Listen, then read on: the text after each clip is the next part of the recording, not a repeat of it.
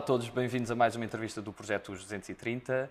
Desta vez uh, com o Partido Chega e temos pela primeira vez um deputado do Partido Chega, Gabriel Mitar Ribeiro. Muito bem-vindo.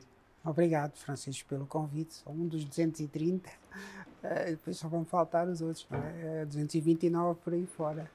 Uh, mas diga, diga. E quem, e quem começou há, há pouco tempo neste Parlamento, nesta legislatura, como é que tem sido a habituação e o que é que o surpreendeu mais?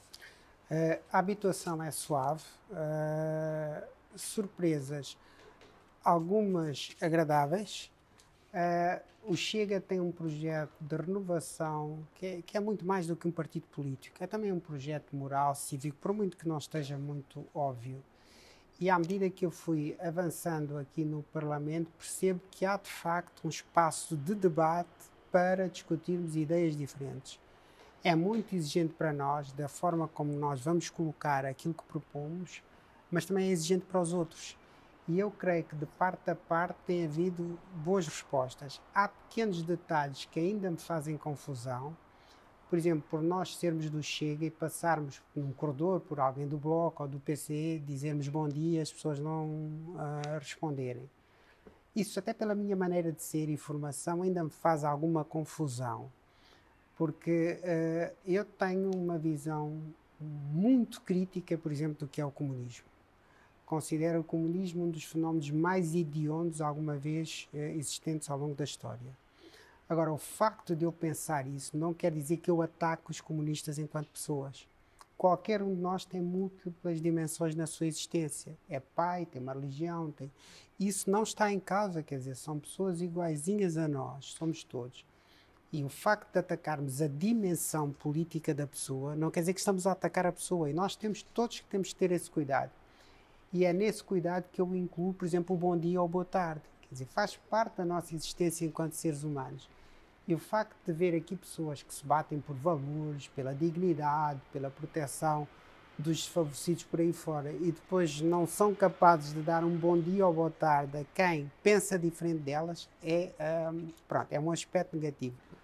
Outro aspecto é o próprio ambiente do plenário, quer dizer, um, há, há pequenas atitudes, maneiras de estar que para uma instituição com a importância de um Parlamento deviam ser um pouco mais cuidadas. Portanto, a forma como se fala no telemóvel, como se entra, como sai, como se conversa com o parceiro do lado, se calhar é normal num Parlamento, mas para mim ainda me faz alguma confusão, porque num país onde nós temos alguns comportamentos desregulados, por exemplo, nas salas de aula, por exemplo, nos espaços públicos de vida noturna, não quer dizer que sejam frequentes, muito pelo contrário, mas acontecem creio que há uma, uma resposta cívica que nós temos que dar nos pequenos detalhes, na maneira como estamos, como falamos com os outros, até muitas vezes como nos vestimos.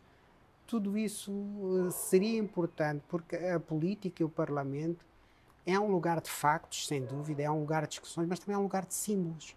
E símbolos que têm que ser respeitados.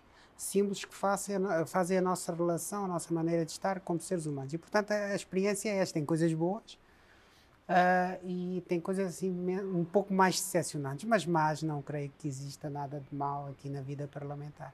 Uma das funções que também tem no, no partido é estar à frente do, do Gabinete de Estudos e teve um papel essencial na, no próprio programa eleitoral para, para estas eleições e também de, das grandes ideias do, do partido. O que é que considera que o, que o Chega traz diferente ao, dos outros partidos?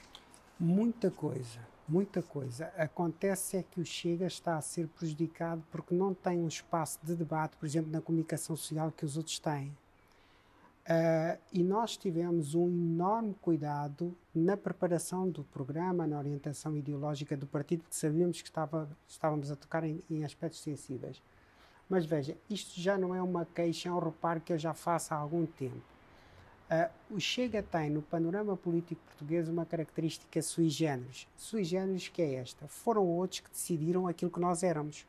Isto é, foram os outros que decidiram que nós éramos fascistas, neonazis, racistas, eh, populistas e essa coisa toda. E isso coloca uma questão muito séria que é esta. Quando a identidade do sujeito, a minha, individual ou coletiva, quando a nossa identidade é imposta de fora para dentro, quando são os outros que decidem aquilo que nós somos, isto chama-se violência simbólica. isto é terrorismo moral, isto é terrorismo identitário. E levado ao extremo, isto é até, digamos assim, violação mental. E, portanto, o que aconteceu ao Chega foi haver muitos passos na comunicação social e, e até nos meios universitários, e além dos meios políticos, que decidiram aquilo que o Chega é. E tem de aparecer um momento em que o Chega tem que dizer por si mesmo aquilo que é. é e em bom português isto não se faz a ninguém. Agora, aquilo que o Chega é, uh, quando as pessoas olharem com tranquilidade para o discurso do Chega, vão perceber que é estranho que se atribua, por exemplo, o, o rótulo de extrema-direita ou esse tipo de coisas. Porque quando nós arrumamos o, o programa, primeiro assumimos que não somos um, um mero partido político, somos também um movimento cívico, isto é, definimos uma série de valores, eu não vou aqui explicar, uh, mas para mostrar que nós estamos abertos a um amplo espaço político que é de direita. Direita quer dizer, nós assumimos que somos direita, pelo menos para dizer o que é, que é a direita é o que não é a esquerda, marcamos essa fronteira. Nós assumimos claramente que somos conservadores. Uh, na esteira de Edmund Burke, por exemplo, estamos a dizer que não somos progressistas nós assumimos que somos reformistas, quer dizer que não somos revolucionários. Nós também assumimos que somos liberais, mas não à moda da, da iniciativa liberal. Temos uh, a concepção liberal neste sentido. Acreditamos que o mercado regula a economia melhor que o Estado. Isso é próximo da iniciativa liberal, mas somos diferentes porque também acreditamos que a crítica social livre regula melhor as sociedades do que o próprio Estado. Isto para dar uma abertura e depois para enquadrar questões onde nós estamos muito, muito envolvidos, por exemplo, como as questões raciais. E depois uh, definimos no programa que somos também nacionalistas.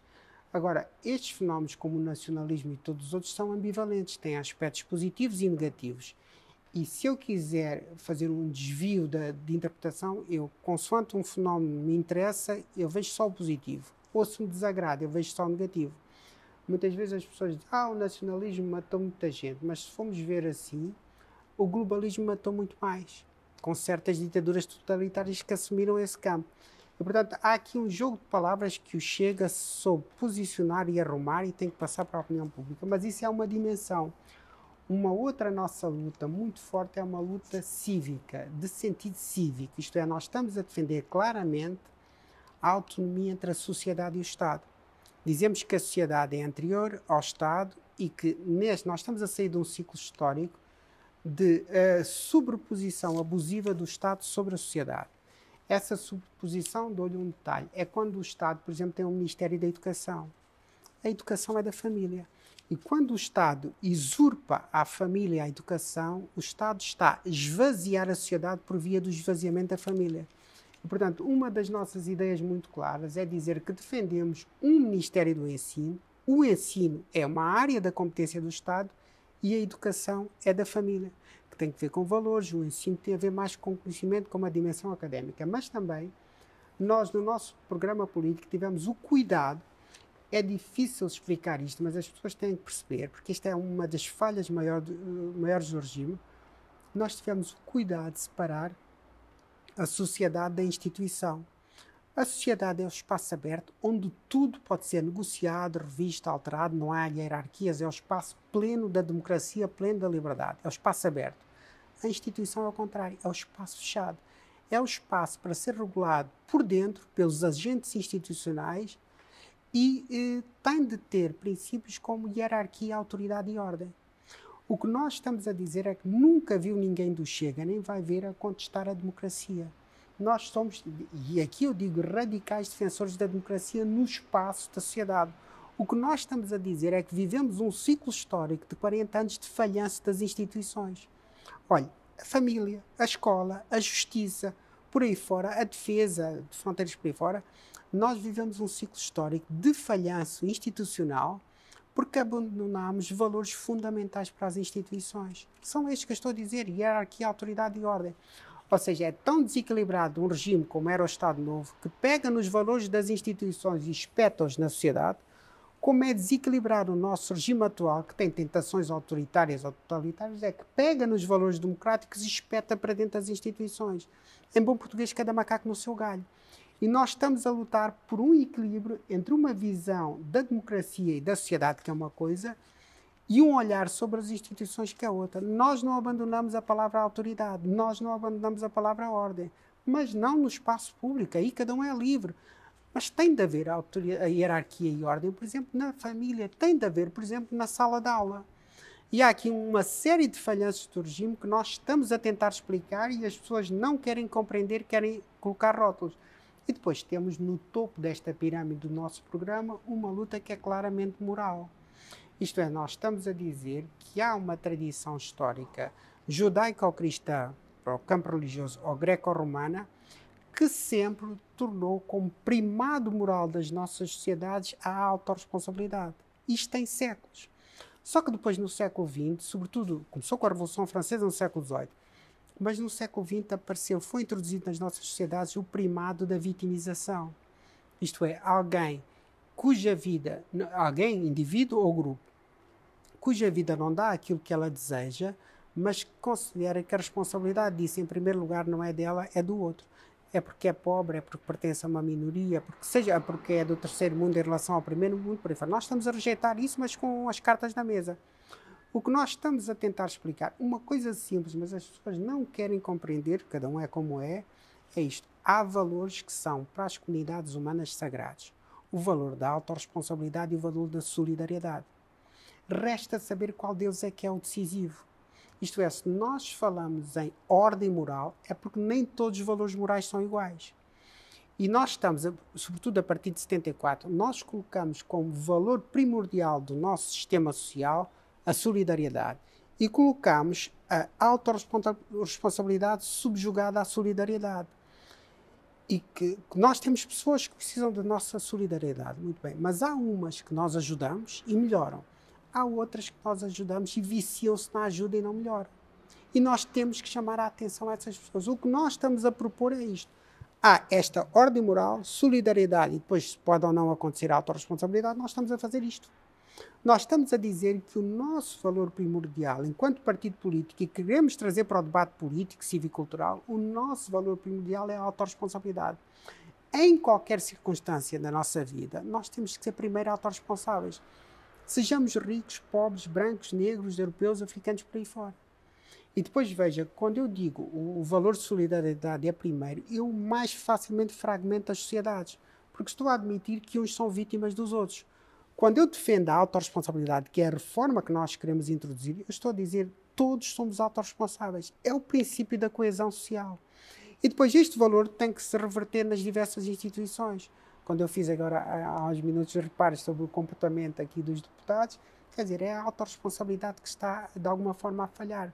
Quando falamos da indisciplina nas salas de aula, problemas nas ruas, uh, alguma, digamos assim, tentação para a desordem, para a anomia, é, são quebras na autorresponsabilidade. Veja o tipo de respostas que o mundo ocidental tinha dado face à pandemia se o nosso valor primordial fosse a autorresponsabilidade. Não andávamos tanto à procura de, de quem é o culpado, não andávamos tanto a explicar de manhã, tarde e noite com leizinhas e mais leizinhas o que é que cada um quer fazer. Nós passávamos a bola a cada sujeito. Quer dizer, há um fenómeno social grave que se chama Covid-19 esse fenómeno precisa de uma resposta, a resposta está na sua consciência. Que consciência é essa? Na sua consciência enquanto indivíduo, na consciência da sua família, na consciência da instituição a que o senhor pertence. Portanto, mesmo o falhanço dos países, eu tenho uma uh, grande, grande, grande afeição para o resto da minha vida pelo meu país de origem, Moçambique. Eu sou deputado do Chega, partido assumidamente nacionalista, e eu contribuo para isso, mas eu digo sempre isto. Eu nasci moçambicano, vivi moçambicano, vivo moçambicano e vou morrer moçambicano. E acrescentei a essa identidade a identidade portuguesa, a quem eu devo muito e a quem eu agradeço muito.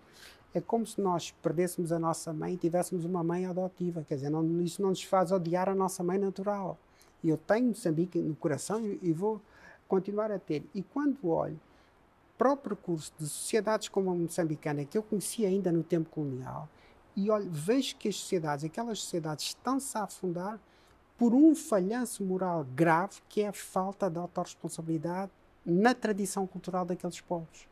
Portanto, esse é um falhanço dos maiores da África, porque embarcaram muito nesta ideologia da vitimização. E, portanto, uh, quando nós falamos no, no, debate moral, quer dizer, nós somos seres humanos. O que é que determina o nosso destino? O seu, Francisco e o meu. O que determina o nosso destino, em primeiro lugar, é a nossa orientação moral. E depois é que vem a intelectual e todas as outras. É o que se chama a mente, não é? Que é o moral e intelectual. E, portanto, uh, eu vir para o Chega, eu estar no Parlamento, só faz sentido se nós no Chega e eu, nesse grupo, conseguirmos elevar um pouco o debate político. Quando digo elevar o debate político, olha, na qualidade, nós não estamos a ter uma conversa, isto é um monólogo, eu estou a falar sim, sozinho. Sim. Mas pronto, na qualidade daquilo que vamos falando. E também elevar o debate para a dimensão cívica e moral. E confrontar. E quando nós tentamos fazer isso, né, olha, a extrema-direita é isto e é aquilo. E portanto a Europa precisa de um discurso político diferente. Eu estive 15 anos no, no, no PSD e não tive possibilidades de fazer aquilo que estou a fazer no Chega. Portanto, o Chega, enquanto partido político, faz muito sentido para quebrar tabus que estão aqui endémicos, eh, eh fenómenos eh, prejudiciais endémicos há muito tempo, de segurança, de indisciplina nas salas de aula, de crise económica, de corrupção, por aí fora, que nós não conseguimos tocar porque há uma série de barreiras. Essas barreiras têm que ser quebradas. O debate moral é, é fácil, não é? Nunca foi.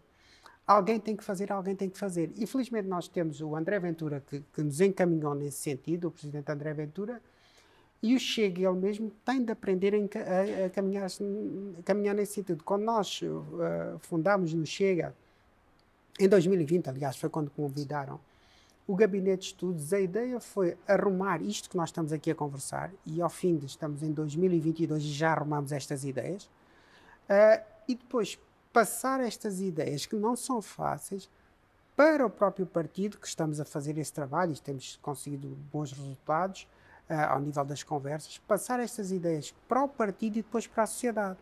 Eu, quando comecei a fazer este trabalho no Chega, era difícil no interior, nos jantares, nos encontros, porque as pessoas falavam, não percebiam. Uh, havia, há, há, um conjunto de pessoas que têm uh, o sentimento, não é só a sensação, que vive reprimida.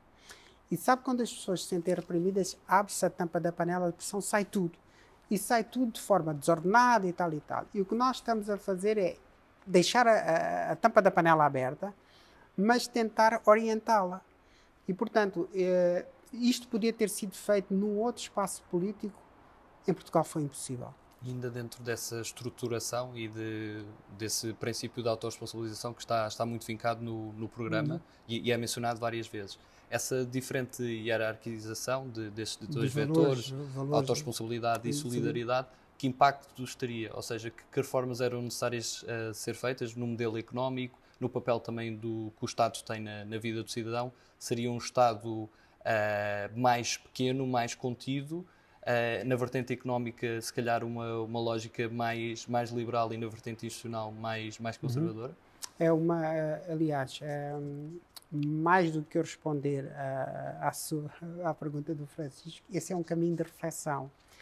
E falando na vertente económica, política, do Estado, uma, uma, uma cada vez. Por exemplo, na vertente económica, quando nós falamos da autorresponsabilidade, uh, nós estamos a remeter muito do que é o destino económico de um país para a própria família, que é um dos nossos valores fundamentais. E ao remeter para a própria família, nós estamos a remeter a dinâmica económica, sobretudo para as micro, pequenas e médias empresas, que são empresas familiares e vivem em torno de um espírito familiar. Isto é construir a economia, digamos assim, de baixo para cima, ter esta ideia. O que nós temos é muito hoje uma economia construída de cima para baixo, do Estado para a sociedade. Este tipo de economia olha muito para as grandes empresas, para os grandes negócios, para os grandes financiamentos. Mas depois, quando vai ver o tecido empresarial, o que cria de facto emprego, o que cria a dinâmica do dia a dia, o que dá sentido às cidades, ao mundo rural, por aí fora, é a pequena e média empresa. E, portanto, nós estamos a, a defender este tipo de modelo económico justamente porque deriva da autorresponsabilidade. Isto é, nós dizemos que em Portugal há, há uma tradição muito estatista, e eu sou um deles, dou o braço a torcer, uh, nós procuramos muito empregos formais no Estado e nós temos poucos incentivos para uma mentalidade mais autónoma, mais empresarial, mais liberta.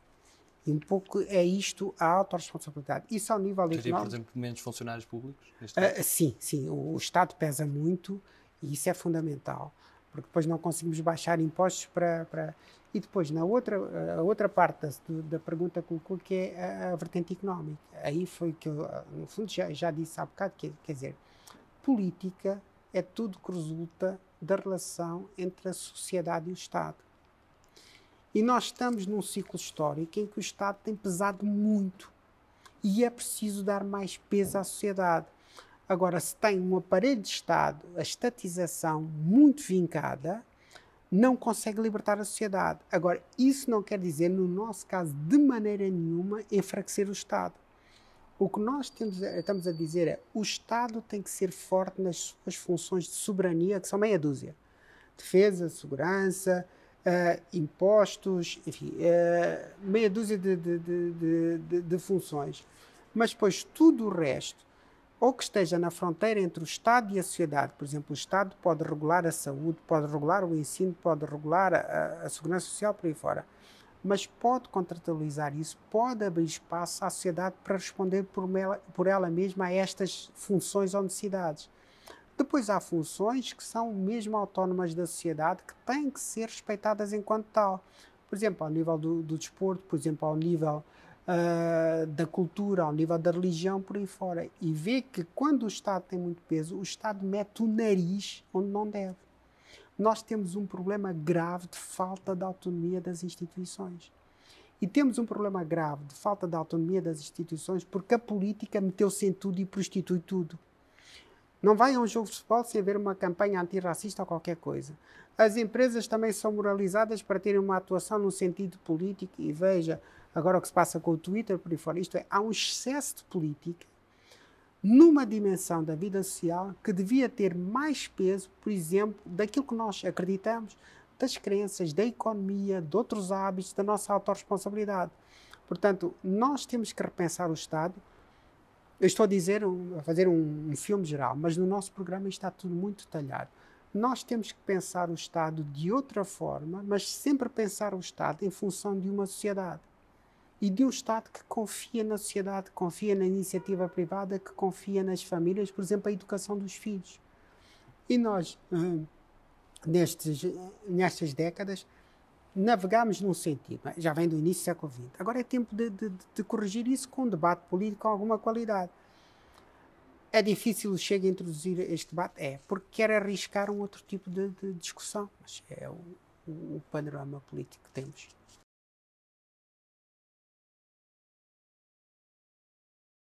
E falando um pouco da, da sua vida e da, da, sua formação, começou por, uh, por estudar na Faculdade de Letras e depois transitou para, para o ESTEC. Como é que também foi esse período numa altura diferente? Uh, comecei por estudar. Uh, temos cinco minutos de conversa. É assim, uh, muitos dos meus estudos, desde a faculdade ou se calhar antes, têm a ver com, com a busca de uma certa identidade pessoal. Não é por acaso que eu caminhei para a História e depois para a História na Faculdade de Letras. Comecei em Coimbra, fiz o primeiro ano de História em Coimbra, depois concluí aqui na Faculdade de Letras. Depois, na Faculdade de Letras, comecei um, um mestrado em História Contemporânea, mas depois, quando comecei esse mestrado em História Contemporânea, eu descobri que o que eu queria era Moçambique e havia o mestrado de Estudos Africanos no ISCTE, uh, que falava especificamente sobre Moçambique, mas com uma panorama interdisciplinar. Então eu mudei-me para o ISCTE. Depois comecei a fazer trabalho de campo em Moçambique. Eu fiz trabalho de campo em Moçambique entre 1997 e 2015. Está a ver? Conheço bem ó, a minha terra natal. Uh, depois, quando comecei a fazer esse mestrado, a coisa correu bem e convidaram-me para o doutoramento. Depois até uh, continuei a um percurso de investigação e até da, um período de docência universitária na Católica, mas foi este percurso. Agora, este percurso tem que ver com a minha própria identidade familiar. Veja, eu sou neto da parte da minha mãe de um indiano de Jamnagar e de uma miscigenada de Jamnagar na Índia, uh, mas um indiano islâmico. O, o nosso primeiro-ministro António Costa é daquela família moçambicana chamada os Canecos, que são os vindos do Índico, mas com tradição católica cristã. Eu faço do, parte do outro ramo que é o Monhé, que é o que tem ascendência islâmica. Portanto, o meu avô veio da Índia, em Moçambique, em Tete, nem em Tete, Tete é o, a província, Uh, mas no, no, no Fingue, uh, 300 km de Tete, uh, a minha avó e tal, lá, já miscigenada, portanto, essa é a minha ascendência desse lado. Eu sempre procurei perceber isso e a investigação permitiu compreender esse lado. Agora, uh, do lado do meu pai, eu tenho um avô sírio, árabe, que fez filhos dois, o meu pai e a irmã, uh, com uma negra moçambicana, a minha avó. Portanto, eu tenho esta ascendência. Portanto, tenho uma ascendência negra, negra Sena, do centro de Moçambique. Depois tenho uma, da parte das minhas avós, uma miscigenada com negros e gente do Índico. Uh, e depois tenho um avô sírio e um avô uh, indiano. E todo esse percurso, e depois tenho outra coisa, quer dizer, o meu pai é católico, a minha mãe é islâmica. E sempre houve um cruzamento de identidades na minha família que sempre me interessou, quer dizer, e ir para a história era um pouco responder a isso. E depois, quando fui para os estudos africanos, foi um compromisso entre uh, procurar no, saber quem nós somos da melhor maneira possível, mas também procurar conhecer a minha terra natal que fez este cruzamento. Portanto, o, o antigo Império Português foi também um ponto de confluência de pessoas diferentes que se misturaram. Veja o caso de Moçambique. Houve uma mistura forte das várias. Começou uma mistura, não foi forte, hoje é mais forte. Mas começou uma mistura entre diferentes pertenças étnicas moçambicanas, que antes do Império viviam fragmentadas, depois com o Império foram sendo miscigenadas. Uh, o Império Português, naquele lado, no, no, no caso de Moçambique, integrou uh, pessoas vindas do Índio com dif uh, diferenças significativas. Olha, os, os, os cristãos, os ditos canecos, os monhejos com ascendência islâmica e os banianos com ascendência hindu. Portanto, e depois havia a proximidade da antiga Rodésia da África do Sul, que dava alguns contributos de matriz inglesa, e depois havia os portugueses. E o Império misturou isto tudo. Misturou isto tudo, é um cruzamento de identidades que a mim sempre me seduziu e continua a seduzir. Isto é, quando se diz que o Brasil é a grande mistura do, feita na, na, tradição histórica portuguesa, eu acho que Moçambique é melhor. Acho que Moçambique é mais rico. E, portanto, fiz o percurso académico, que era um percurso que não é por acaso começou na história e depois acabou na psicologia social e, como disse, agora estou foi-me seduzindo pelo pensamento de Freud, uma, uma dimensão mais, digamos assim, da, da psicanálise, Uh, não, não, nem de perto sou psicanalista, não tenho nada, uh, nem, nem por sombras. Mas interessa-me por estudar o pensamento na sua dimensão individual e social, e, e foi esse o percurso. Para quem lida tanto com, com, a história, lidou ao longo do seu percurso, qual é que acha que foi o ponto mais alto da história de Portugal? É difícil, isso é tudo muito subjetivo, mas eu não abro mão de considerar que os descobrimentos foram de facto uma marca fortíssima de transformação do mundo não é o único fenómeno. E eu tenho eh, aqui no Parlamento e na vida que vou fazendo uma preocupação com a forma, a propósito da sua questão, com a forma como as sociedades lidam com a história. Isto é, nós que aqui estamos, todos, enquanto indivíduos e coletivos, quando olhamos para o nosso passado, primeiro só somos pessoas se olharmos para o nosso passado. Nós temos memória, né? faz parte da nossa identidade humana. Mas quando olhamos para o nosso passado, sabemos que no nosso passado houve coisas boas e más por muito que nós queiramos ilidir, isto é, pagar as coisas mais, não conseguimos, elas ficam lá. Mas se nós quisermos ser sujeitos saudáveis no presente, nós vamos buscar ao passado aquilo que nos correu bem, para vivermos motivados no presente e para projetarmos no futuro. Mas quando transita da boa gestão da memória individual, que é essa, para o ensino da história, que é a gestão da memória coletiva, o que tem nas nossas sociedades europeias e africanas que é um fenómeno altamente preocupante, preocupante que se chama o desvio funcional depressivo da memória coletiva. Isto é, a história, a história deste, deste último meio século, o que anda a fazer é uma focagem radical no lado negativo da memória e ensinar às pessoas aquilo que elas têm, que é depressivo, que é mau, que é frustrante. Isso depois necessariamente produz sociedades frustradas. Eu, ao dizer isto, tenho alguns cuidados. Primeiro, o lado mau da história nunca se apaga. Segundo, eu jamais contesto ou contestarei a justiça ou a dignidade das independências de todas as independências e, sobretudo, das africanas. Agora, o facto dos povos serem independentes obriga-os também a gerir a memória. Quando há bocado falámos do primado da autorresponsabilidade, tem aqui também um significado. Isto é, nós repensarmos o ensino da história para perguntarmos a quem gera esta área se querem povos bem-sucedidos ou se querem povos frustrados. E depois, toda a história tem aspectos bons e maus. E nós não podemos truncar os bons consoante nos apetece, ou os maus consoante nos apetece. Portanto, a história é ambivalente, a nossa condição humana é ambivalente, a história é complexa e é assim que ela tem que ser olhada. Uh, nós olhamos para o processo colonial excessivamente carregando o lado negativo. E olhamos para processos que nos convém excessivamente olhando para o lado positivo. E tudo isto é, é, é uma construção das sociedades profundamente problemática, para eu, eu até acho que em certas dimensões é até paranoica, que leva à frustração não só dos povos europeus, como sobretudo dos povos africanos. E, portanto, nós queremos, uh, e Chega vai fazer isso, trazer uma nova discussão sobre a cultura, sobre a história, sobre a memória, tem de se fazer. Porque o que temos não está bem. O que temos é depressivo, o que temos é errado, o que temos é problemático. E depois ficamos admirados com um continente inteiro como a África que está carregado de problemas atrás de problemas. E se, se esses problemas estiverem na moral social, é onde estão. Se esses problemas estiverem na concepção de história, é onde estão. E nós fingimos que não vemos. Quer dizer, nós não chega, vamos dizer assim, uma espécie de, de ponto de ordem. Atenção, é preciso de repensar muita coisa, não é colocar rótulos aos outros, é preciso discutir com outra abertura.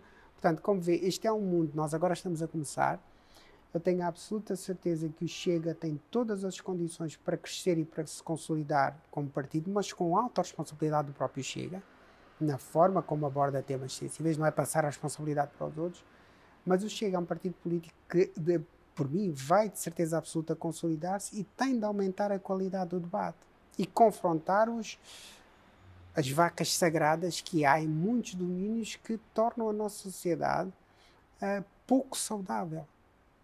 Ao longo do seu percurso, verificamos que há uma altura em que ganhamos mais consciência política e se traduz também na, na nossa atividade mais ativa politicamente. Quando é que se dá essa fase na, na sua vida? Uh, pronto, é o destino. Uh, eu, as escolhas políticas foram já na, na, maturidade. Antes vivia a política enquanto fenómeno social e eu, tive, eu fui apanhado com nove anos no, no, fim do Império Colonial e na transição para a independência. Eu fui um continuador da Revolução Moçambicana eu comecei a aprender em doses maciças marxismo, leninismo nas escolas moçambicanas aos 9, 10 anos. E, portanto, e depois é o percurso da vida, isto, isso é marcante, uh, e fica o bichinho da política, só que depois tive a sorte de racionalizar esse bichinho com a formação, a investigação por aí fora, e só cheguei à política já com as ideias mais do que arrumadas sobre o que é era o campo político. Eu escolhi o Chega por uma questão racional, afetiva sem dúvida, mas sobretudo racional, porque eu percebia a riqueza deste projeto, a riqueza de, desta ideia, o sentido diferente que o André Ventura trazia à política, por exemplo, o valor político da coragem, da frontalidade, do querer romper. E, portanto, eu vi em André Ventura uma pessoa raríssima, como eu não tinha visto, porque eu uh, já não conheci. Eu cheguei a Portugal, a minha primeira imagem marcante da política portuguesa, veja lá, foi o dia da morte de Sá Carneiro. Mas eh, eu tinha 14 anos uh, e não conheci Sá Carneiro em vida, conheci o, o impacto do carisma dele já depois dele uh, ter falecido. Conheci algum carisma com o professor Cavaco Silva, sem dúvida, de uma forma diferente com o Dr. Pedro Passos Coelho mas eh, descobri em André Ventura uma ruptura muito mais ousada, como eu não tinha visto no meu percurso de, de vida aqui em Portugal, né? Porque uh, ele vem de facto trazer qualquer coisa de novo. Eh, e é, é, é, aquela ideia de Descartes. Descartes dizia mais ou menos isto, né? Quando nós estamos perdidos numa floresta, não vale a pena andarmos à volta. Ainda que determine uma casa, nós escolhemos uma direção e vamos sempre nessa direção, ainda que não saibamos bem para onde estamos a ir. Mas há uma coisa é certa, estamos a sair da floresta. E foi um pouco isso que seduziu em, em, no, no presidente André Ventura. É alguém que tem a certeza que a sociedade anda perdida numa floresta e escolheu um caminho e vai nesse caminho. Agora, esse caminho não é determinado à partida, é para ir construindo Nós não somos, não queremos ser mais um partido de intelectuais que vem com ideias feitas para explicar aos outros como é o mundo. Nós estamos objetivamente a tentar ser um partido que pega no senso comum, na conversa de café, não é para trazer a conversa de café para o debate político, é para usar a conversa de café como matéria-prima indispensável, é para usar o senso comum como matéria-prima indispensável para nós conhecermos o ser humano. É que se nós não conhecemos o ser humano a partir do senso comum, que ser humano é que nós conhecemos? Quer dizer, dois ou três iluminados intelectuais?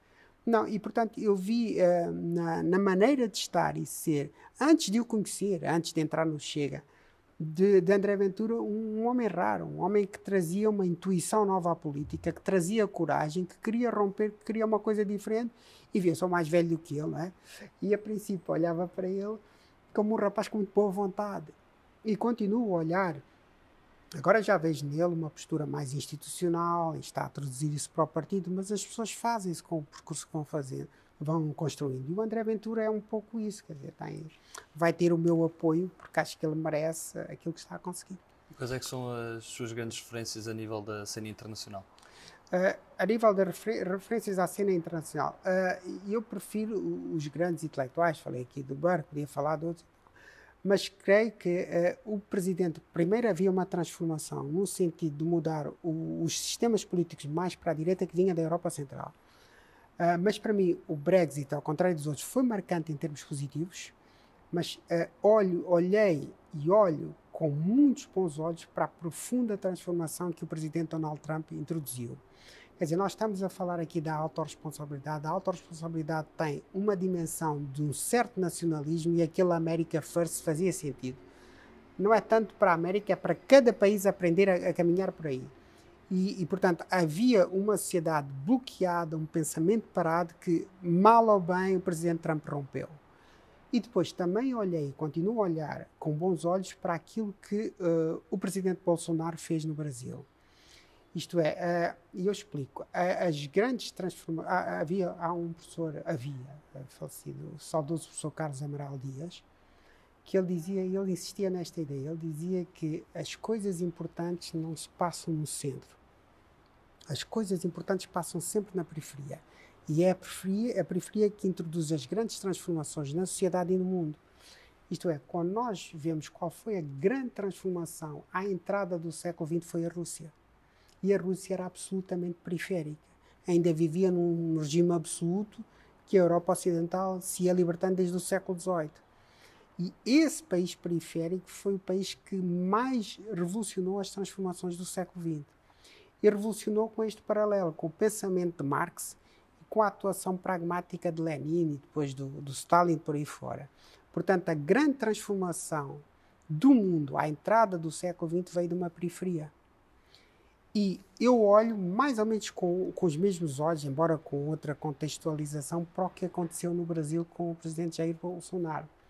Se reparar, uh, o sucesso, ou relativo sucesso do presidente Jair Bolsonaro de refazer um certo domínio excessivo da esquerda, muito excessivo no Brasil, da esquerda, veio na sequência de uma longa preparação intelectual feita por Olavo de Carvalho.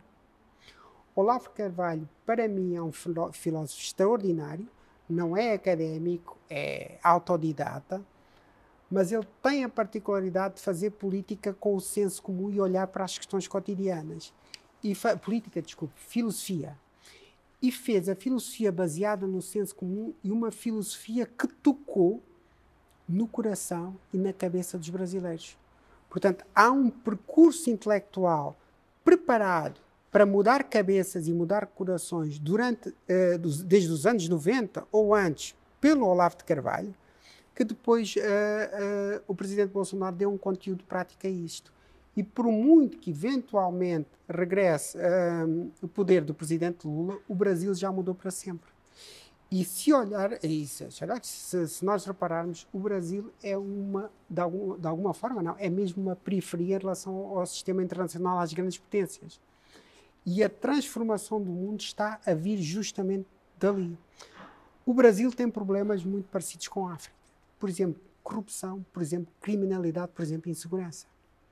E houve pelo menos uma tentativa de resposta que desse, desse, desse regime ou dessa transformação do Bolsonaro e do Olavo de Carvalho que mais cedo ou mais tarde vai ter impacto em África.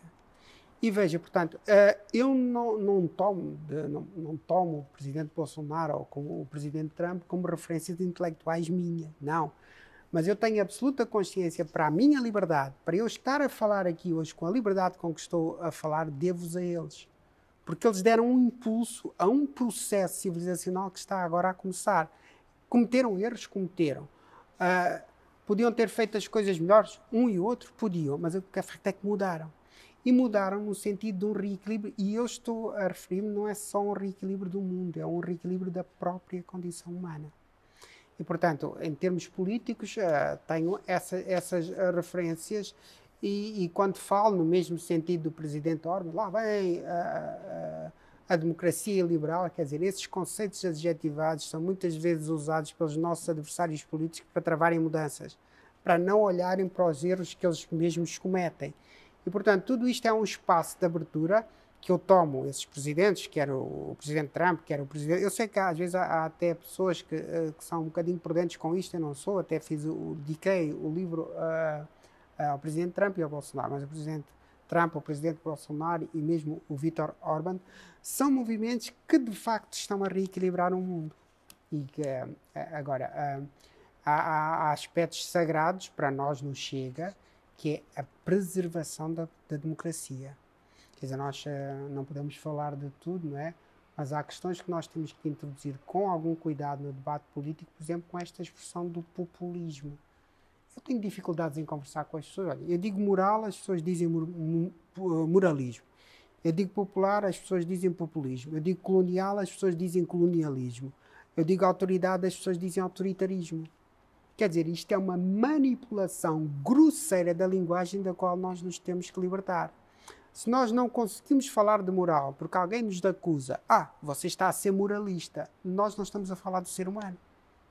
Eu quero falar das questões coloniais. Ah, colonialista, eu não estou a falar do colonialismo, estou a falar de uma coisa diferente chamada colonização. Nós estamos, olha, as sociedades não podem viver sem autoridade. Ah, autoritarista, autoritário, quer dizer, isto é, é a conversa que se tenha. E nós estamos a falar de gente adulta devia pensar duas vezes, por exemplo, antes de ter um debate parlamentar. Mas, infelizmente, a qualidade do debate político é algo pela qual nós temos que lutar. A política tem que ser representada por todos. Pode ser operário, não precisa ter estudos, não é isso? Mas tem que ter uma qualidade e o cuidado no uso de certas palavras.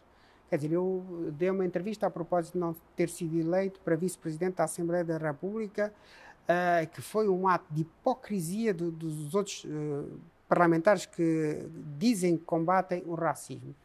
Eu vou a uma entrevista e eu tento explicar, uma, duas, três vezes, a coisa não passa, que uma coisa é uma questão racial, outra coisa é o racismo, lá vêm os ismos.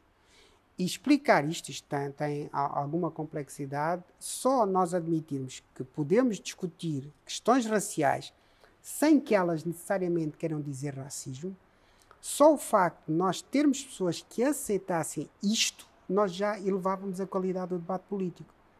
Mas eu depois fui ler uh, coisas que se escreveram na imprensa sobre a minha entrevista e uh, o deputado Chega queixou-se de racismo. Vão ver a minha entrevista. Nunca, jamais me queixei de racismo. Aliás, porque acho que esse fenómeno passou à história e preciso explicá-lo. Mas depois, na própria imprensa, nós encontramos pessoas que torcem as coisas por muito que, que nós façamos um esforço de elevar a, a, a qualidade do debate e ter cuidado com as palavras. Mas não, lá está. E depois, numa, como nós estamos aqui, quer dizer, eu expliquei meia dúzia de ideias e nós estamos aqui, já estou a tomar muito tempo, tá bem? E essas questões são, não, não se pode, olha, agora você em dois minutos diga tudo o que sabe do racismo. Quer dizer, eu fiz uma investigação pós-doutoral de dois anos, tenho dois livros publicados sobre o assunto. Eu não vou dizer em três minutos uma coisa assim. Querem? Paremos e discutamos a questão racial. Veja, eu sou vice-presidente do Chega desde 2020, assumidamente negro no hemisfério norte, o Chega está num centro de um debate racial. Eu nunca fui convidado para um debate sobre o racismo. E depois acusam o Chega de racismo. Quer dizer, não é um erro grave, um abuso grave da comunicação social fazer isto? Não é um abuso grave dos meios universitários saberem que alguém que tem uma investigação pós-doutoral sobre a questão racial e lecionou até este tema não devia ter sido convidado para um debatezinho numa televisão dizer, olha, acusam o Chega de racismo. Você é vice-presidente do Chega, você dirige o gabinete de estudos, Você preparou o programa, os programas uh, político e eleitoral do Chega. Então diga o que é que você pensa sobre o racismo. Até hoje ninguém fez isso. Isto não é normal num país que se diz democrático. Quer dizer, se é um país democrático é para as pessoas discutirem. Se estão a falar de racismo, eu vejo debates sobre racismo entre brancos, por exemplo. Tem toda a legitimidade para, para debater. Mas tem um vice-presidente negro do Chega, porque é que não põe lá a debater no meio deles? Quer dizer, isto chega a ser. Nós vivemos num mundo do absurdo. E tudo isto, eu não acho que o Chega resolva isto dois para amanhã. Mas aos poucos e poucos nós vamos ter que resolver. E em 2022, qual é o país que toma como maior referência por uh, ter um sistema que funciona, funciona melhor? Olha, eu, eu, eu tenho facilidade em responder a isto, embora vá achar a resposta esquisita. Portugal. Portugal, porque é assim, porque há uma tradição histórica, identitária, religiosa que faz com que os países deem sempre a volta. Portugal é um país muito mais rico, quer naquilo que está reduzido hoje, quer no impacto histórico que teve nos últimos, sobretudo nos últimos séculos. Portanto, o país como referência, o país que me agrada, ou os países, são, são dois, né? Portugal e Moçambique. Uh, e até definir o espaço de Portugal além mar, numa outra dimensão completamente diferente, é possível. Portanto, Portugal está mal economicamente, Portugal tem um sistema político disfuncional, mas Portugal tem um povo que tem uma tendência para ser pacífico, para a introspeção e consegue dar a volta uh, às situações mais difíceis. E o Chega vai ser um grande desafio para que esse Portugal uh, possa mudar. Há sempre, uh, estes últimos 40 anos, tiveram evidentemente coisas boas. Há sempre coisas boas e más que as épocas históricas deixam. E Portugal, para mim, é um país que tem todo o potencial para ser um grande país, porque tem uma coisa absolutamente fundamental que muitos países não têm, que é a identidade, a coesão social uma certa empatia natural que as pessoas têm umas com as outras. Uh, as questões mais conflituais de outras sociedades aqui são diluídas. Quer dizer, Portugal tem um grande potencial, portanto. Eu, uh, e em termos de sistema político, qual é que seria o país que, que aponta com maior eh, referência, com maior exemplo de, de sucesso? Eu, Ou é difícil de encontrar? É, é, difícil de encontrar porque os países estão todos muito viciados uh, pelo politicamente correto, por um desvio sério do que, é que é, são os meios universitários. Eu tenho, tenho muitas dificuldades, não vou referir a Inglaterra, que tem, apesar de tudo, uma tradição democrática uh, sólida, outros países mais pacíficos, com uma capacidade de auscultação das populações, como a Suíça, por aí fora. Há vários, mas eu, um, nós estamos num momento histórico que é um momento de reinvenção civilizacional. E, portanto, a, a, minha referência mesmo é, é, mais nacional, ou nacionalista é mais Portugal. E no mundo da literatura tem, assim, alguns autores que, que não se cansa de ler? Uh, tenho autores, muitos autores de, de referência, uh, mas uh, em termos de, de, de, pensamento, gosto daqueles mais duros, da área mais académica, como é o caso de Freud, de Edmund Burke, tenho um autor que para mim foi muito marcante, uma referência fortíssima no meu percurso, que é o Sérgio Moscovici. Portanto, são aqueles. Uh, gosto de coisas que às vezes assim mais complicadas, por exemplo, Max Weber. Agora, na literatura, tenho sempre aqueles livros de referência, quando o tempo passa, volto, por exemplo, Gabriel Garcia Marques, uh, O Amor nos Tempos de Collor, embora goste de outros, 100 anos de solidão. Enfim, são, são várias as referências que tenho uh, e que vou, vou regressando a elas, umas vezes vou, vou aprendendo. Uh, mas pronto, é... E na música? Na música, na música a coisa é, é, muito variada. Eu, como bom africano que sou, não posso deixar de, de, de, referir o Paulo Flores, o Bonga, aquelas uh, músicas. E, e não, não, é da minha terra, as minhas, uh, músicas moçambicanas, infelizmente, não têm esse impacto gosto de, de música africana, uh, também gosto de música clássica, mas se me pedisse para. para ah, escolha uma música. Eu, neste momento, assim, de repente, escolhia, por exemplo, a música, e depois vai ouvir, façam-me essa promessa que vai ouvir. A Montanha de Roberto Carlos. Não é que eu seja um grande fã de Roberto Carlos, uh, mas ah, eu lembro-me de ouvir essa música em criança e era, é uma música que traduzia uma maneira de estar da época, isto é, o nosso dever de agradecer, ele diz agradecer a Deus, mas agradecer aquilo que a vida nos, nos dá. Eu tive uma vida muito difícil, eu fui mesmo pobre em Portugal. E, e nunca me senti desesperado uh, e continuo a agradecer aquilo que a vida me deu, mesmo nesses momentos mais difíceis, porque podia trabalhar, porque podia estudar e souber encaminhar. Portanto, há um, um sentido de agradecimento ao que a vida nos dá, o sentido de agradecimento ao estar com o outro, uh, que depois destas teorias da vitimização, culpabilização do outro, apagaram muito a, a responsabilidade virada para dentro. Portanto, ouça a, a, montanha e depois logo vê se ela tem ou não a ver com aquilo que eu estive aqui a falar. Uh, pronto, mas as referências musicais são, são várias e eu não sou de me fixar. Mas tenho, quando cheguei a, a Portugal nos anos 80, tinha este gosto pela música africana mas depois também tive uma passagem pelo heavy metal que me marcou muito e tenho uma banda de referência que é Tin Lizzy, não sei se conhece, mas do Phil Lynott, foi uma das bandas que me marcou no percurso académico, né? mas pronto, isto depois vai mudando, nós passamos por coisas diferentes, depois umas gostamos, depois com o tempo, por exemplo, eu gostava do, dos Pink Floyd, a nada Breaking the World, mas quando percebi aquilo, o que aquilo estava a destruir na autoridade e dignidade do professor, comecei a pôr assim, atenção, isto é ideologia, mas enfim. É, e se pudesse recomendar um filme, qual é que seria? Uh, um filme. Uh, há filmes que me marcaram, daqueles que, que, que levo para a vida, por exemplo, o Gandhi.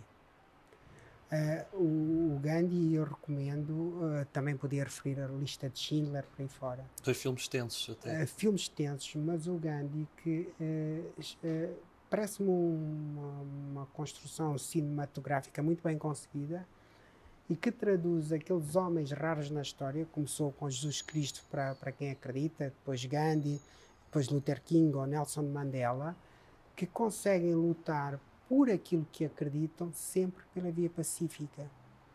E o filme traça esse percurso, pronto, é, creio com algum rigor histórico, é daqueles filmes que convém rever e que marca o que é que foi o século XX. Porque veja, uh, o Gandhi dirigiu daquela forma, apelando para, para o lado pacífico, a independência da Índia, depois abriu a porta à, à, dignidade de todas as outras independências e a maior parte delas não respeitou o percurso de Gandhi.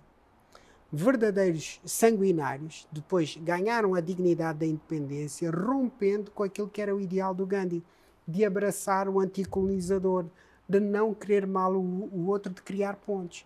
As independências que vieram a seguir beneficiaram desta dignidade e fizeram muitas vezes o inverso. O caso da descolonização portuguesa é um dos mais gritantes, em que essa, houve uh, uma ruptura daquilo que era uma tradição de Gandhi. Mas o filme seria esse, o Gandhi. E se pudesse resumir Portugal numa palavra, que palavra que escolher? Uh, saudade e paixão, tinha que ser duas. e para terminar, que mensagem gostaria de deixar aos portugueses? A uh, mensagem que queria deixar aos portugueses de olharem, aqui com uma dimensão mais política, de olharem como, para o Chega como um movimento político que de facto quer mudanças um movimento que se está a construir a ele mesmo, não é um produto acabado e que tem mensagens fortíssimas de democracia, de respeito pelo outro, de paz, mas também de uma profunda transformação das nossas instituições. Portanto, esta é a mensagem que neste momento me parece mais importante e apelar aos portugueses que mantenham o coração e a cabeça abertos para perceberem aos poucos o que o Chega é. Gabriel Mitar Ribeiro, muito obrigado pela sua participação e boa sorte para, para o seu mandato. Muito obrigado, Francisco. Eu que agradeço estes muitos minutos de uma agradável. Não foi conversa, monólogo. Muito obrigado. Muito obrigado. Muito obrigado a todos lá em casa. Continuem a acompanhar aqui as entrevistas aos 230 deputados da Assembleia da República.